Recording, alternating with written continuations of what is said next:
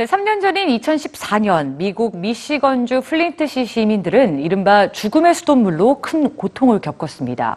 각 가정에 공급된 수돗물이 이렇게 납에 오염돼 있었기 때문인데요. 최근 소셜미디어에는 이런 플린트시의 비극을 잊지 말자는 목소리가 다시 등장했습니다. 바로 한 스타의 기부 덕분이었다고 하네요. 자세한 내용 뉴스지에서 만나보시죠.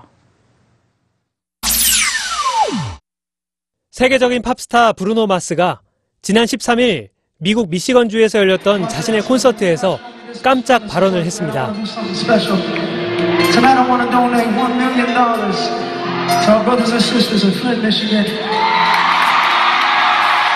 브루노 마스의 기부 소식은 소셜미디어를 통해 빠르게 퍼져나갔고 미시건주에 위치한 플린트시가 다시 주목받고 있습니다.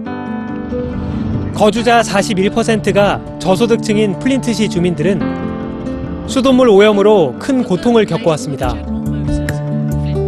이천십사 년 플린트시가 비용 절감을 위해 수원지를 디트로이트 강에서 플린트 강으로 바꾼 이후 수돗물이 변하기 시작했죠.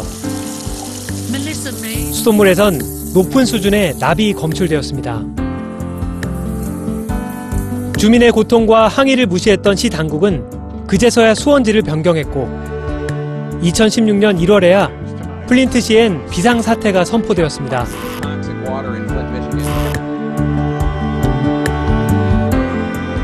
그리고 몇 달 후 당시 오바마 대통령은 플린트시의 수돗물을 마시는 모습을 공개하며 안전을 약속했죠. 하지만 이미 이만여 명의 어린이가 납중독에 걸린 후였습니다. 현재 플린트시 주민들은 매일 일 인당 오백 밀리리터의 생수 열네 개를 지원받지만 정부에 대한 불신과 불안, 그리고 수돗물에 대한 공포는 여전합니다. 브루노 마스의 기부 소식은 현재 진행 중인 플린트시 주민의 고통을 다시 알리고 있습니다. 플린트시를 잊지 말자는 티셔츠도 제작됐고 정부의 역할도 다시 거론되었습니다.